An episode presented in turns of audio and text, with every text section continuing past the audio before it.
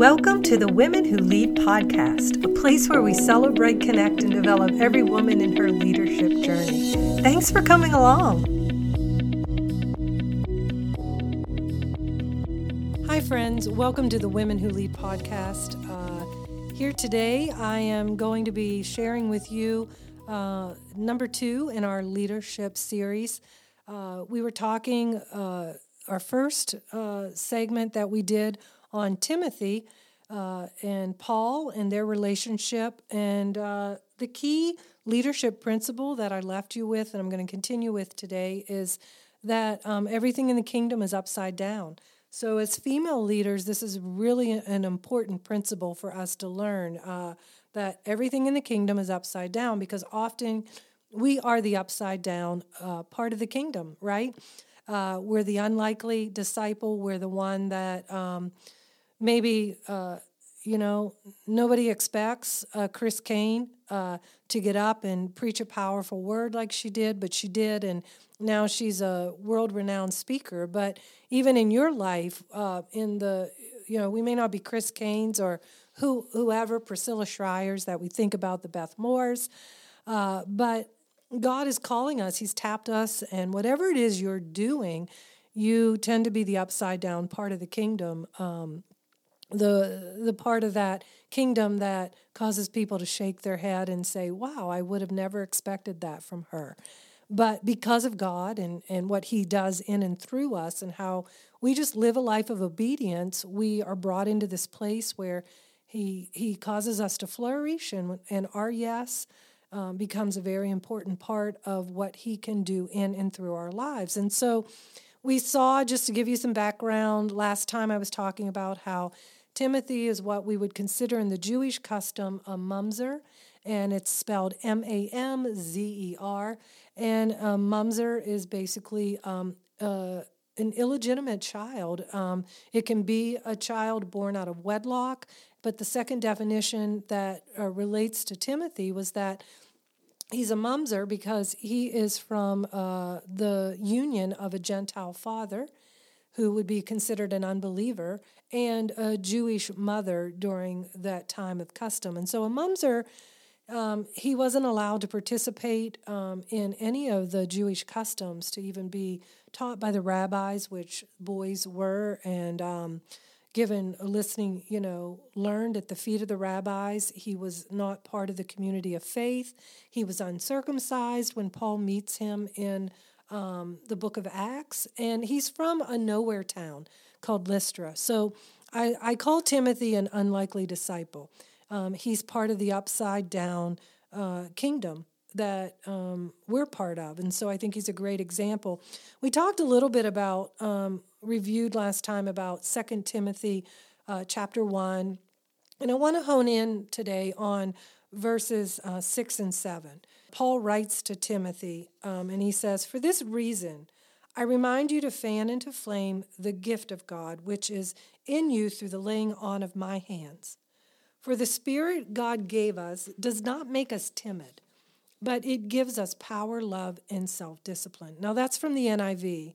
And I want to read the Amplified and then go into the message. So tune in if you're driving, whatever, li- running, ex- listen to this. The Amplified Version says, This is why I remind you to fan into flame the gracious gift of God. In other words, that inner fire, the special endowment which is in you through the laying on of my hands, with those of the elders at your ordination.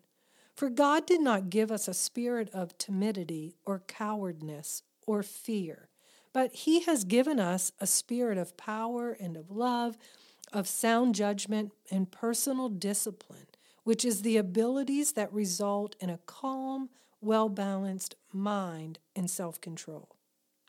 The message version of this says that precious memory triggers another. It's your honest faith, Timothy. And what a rich faith it is, handed down from your grandmother Lois to your mother Eunice, and now to you and the special gift of ministry you received when I laid hands on you and prayed. Keep that ablaze. God doesn't want us to be shy with his gifts, but bold, loving, and sensible. Wow. Those three different versions of the same verses in, in uh, Timothy, 2 Timothy chapter 1, verses um, 6 and 7, give us this look of Timothy, a mamzer, an illegitimate, and unlikely.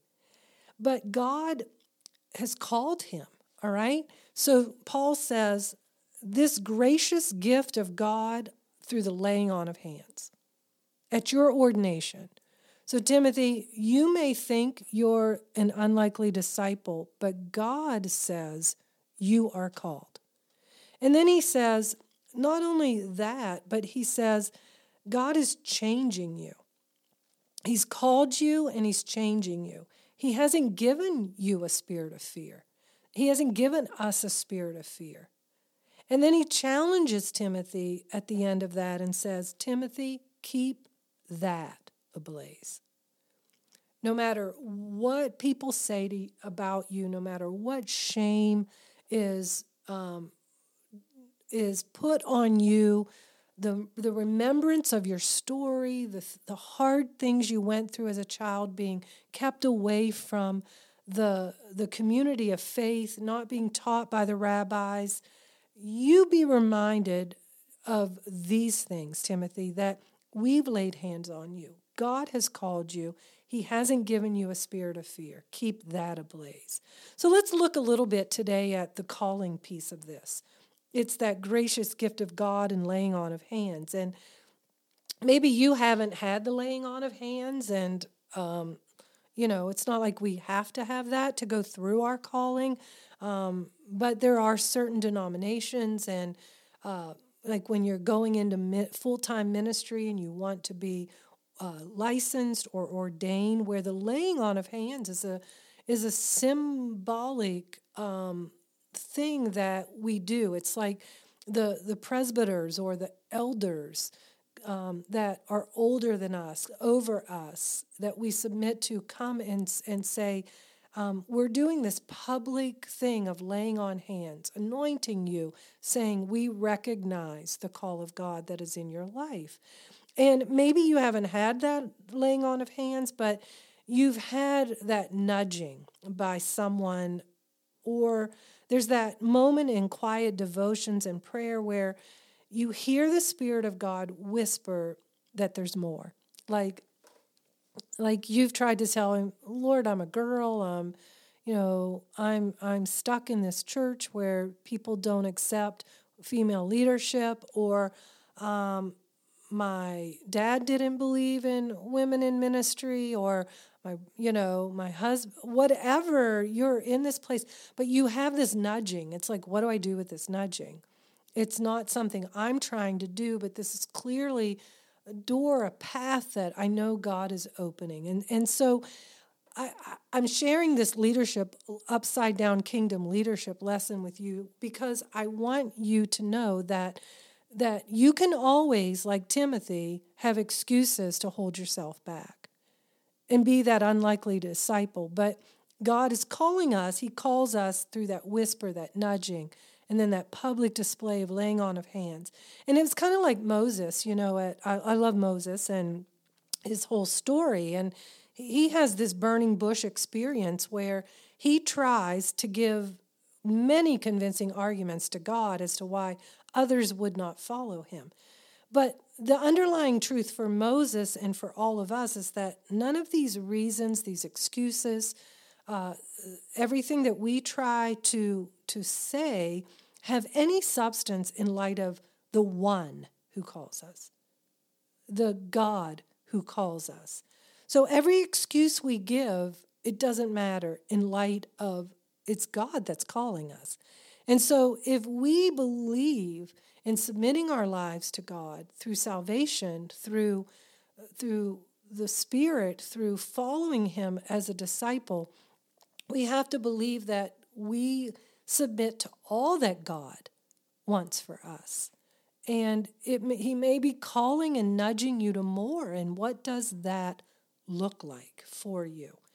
Um, but um, I love it because Ruth Haley Barton says about Moses, she says, in this amazing dialogue, Moses experienced the great paradox of calling. God is saying, in essence, it's all about you because you are the one I've called, but it's not about you at all because it was all about me and my work in and through you. So it's like, yes, it is about you. Um, God is calling you, and you are female. God is calling you, and you come to the table with these certain giftings. It is about you. God is calling you, and you have this type of personality. God is calling you, and this is your story culturally, where you come from, the type of people you come from. God is calling you. But it's not about you at all because He will use that part of you, but it's ultimately about the one who's calling you. He's the one, it's His grace through us that allows us to do what we can do. You know, when we think about the word leadership or leading, um, it has a lot of different meanings. Uh, like when if you look it up in the dictionary, it says main, uh, leading is chief, prime, it's the most significant, it's the most important. But when we again think about unlikely disciples, when we compare to Jesus' leadership model, um, none of these words or phrases seem to be relevant, do they? I mean, Jesus chose to wash feet before having his feet tended to. He taught a principle of the last being first and the first being last. And he calls unlikely disciples. I mean, can you imagine uh, what a vision team meeting would have looked like in the early church? Uh, Peter would have probably spoken up because that's Peter and said something like, Hey, everyone, you know, we've been entrusted with this treasure. Jesus has left this message to us. Now he's gone. What should we do? And I'm sure during this vision casting meeting in the early church, none of them thought, let's die to self, let's lose ourselves, you know, because human nature is let's call the most, uh, the, the one in the room that's the who's who, that, that highlights the best abilities, and we'll go with that natural talent. But calling requires us to lead in following Christ. And part of that requirement is dying to self. These are the leadership qualities God is looking for. He's looking for someone who will take up their cross and follow him.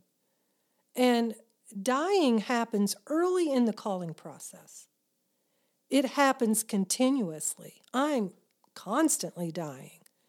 Suffering in my life has been used to just pull out the ugliness you know, that I need to humble myself and get rid of so that I can flourish and be the best leader that God has called me to be. And I'm a little like Peter when it comes to this talk of dying. You know, remember where he and Jesus are having this conversation, and Peter actually says, Oh, Jesus, all this talk of dying, Lord, no. You know, I'm, I, let's talk about positive things. Let's talk about good things. And Jesus rebukes him and says, Get thee behind me, Satan.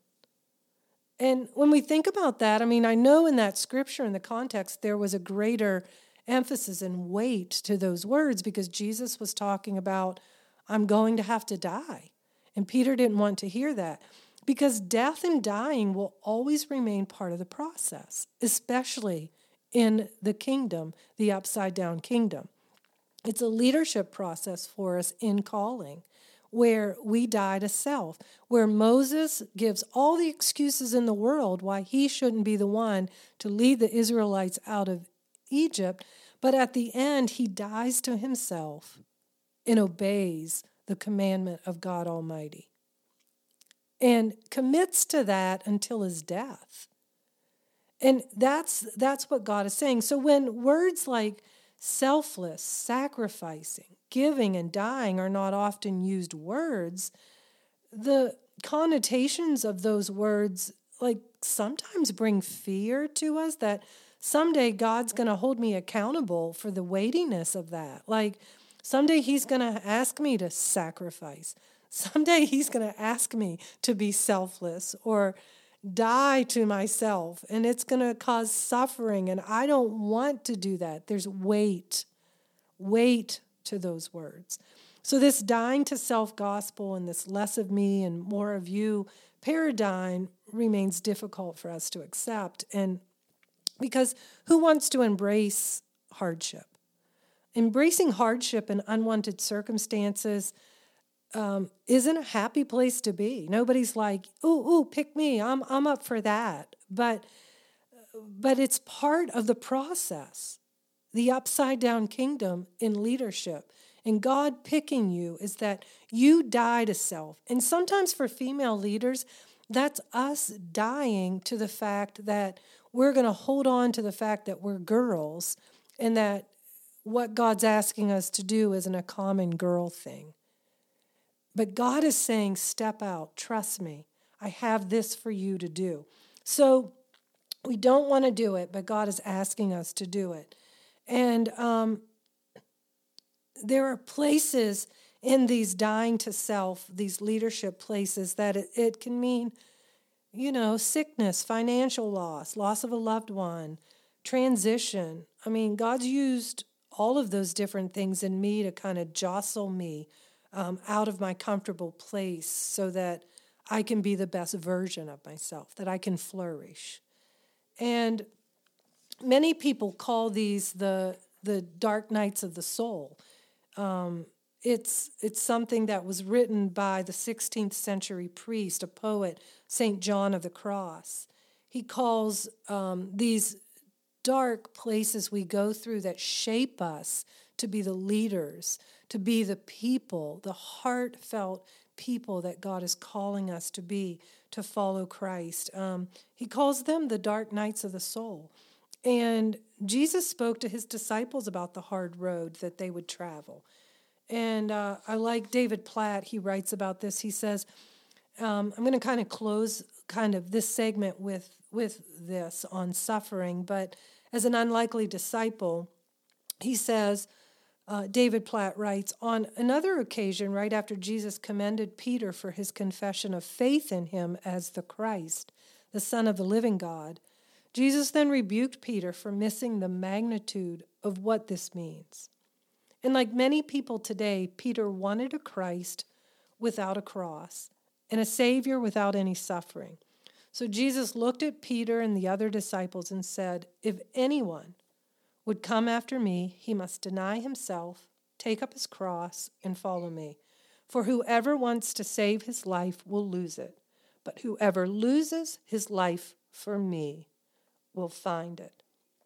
And so I want to close there today because the leading to follow call means having the willingness to go to the hard places. To say yes when you're part of that upside down kingdom, you're an unlikely disciple.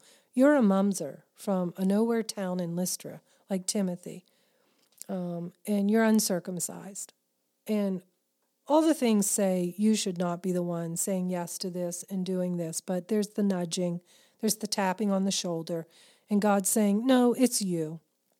It's you, and you're the best person for this job. And if you just die to yourself, if you just take all those words that the world tells you makes a leader, and you look at the principles of the Bible and Jesus' teaching, and look at the selflessness that he promoted and what he was doing as he walked and served people, then you're going to realize that doing the hard thing and allowing discomfort for the sake of the gospel is a good thing. That God calls us, you know, as unlikely disciples to take up our cross and follow Him, and wherever this leads us, whatever the cost. Um, you know, for the original disciples, it did cost them their life. Many of them were, um, you know, crucified upside down, burned, and pots of oil. Can you imagine it? I mean, I'm not sure we have to worry about that uh, today in our culture, in our world. Uh, our saying yes does not have a weightiness to it. But our saying yes as female leaders may mean that there are others who uh, don't agree with how God is using us and have a difference of opinion. And uh, we've got to be okay with that. And we've got to be okay to stand up and be the unlikely disciple, to say the hard things, uh, model Christ like leadership, and um, come alongside those and let God make you the best version of yourself. That's just what I want to leave you with. You know, as an unlikely disciple, as a female leader, maybe you're listening and even listening to this, you're like, oh my goodness, God is nudging me. I'm feeling that tapping on my heart. He's tapping on my heart. What do I do with this? Well, I just want you to know that God wants you to flourish. He wants you to be the best version of yourself. And if you say yes, He's going to give you the tools to do that. And so, um, thanks for listening today. Thanks for um, being a part of the Women Who Lead podcast. And make sure you join us for um, number three in our leadership journey. And I'm excited to finish up this conversation that we're having about Paul, Timothy, a Mamzer, an unlikely disciple, an illegitimate child um, who God used, and um, to encourage you in your journey as an unlikely disciple as well. So, hey, I'm cheering you on as always, and um, I'll see you for the next Leadership Journey series.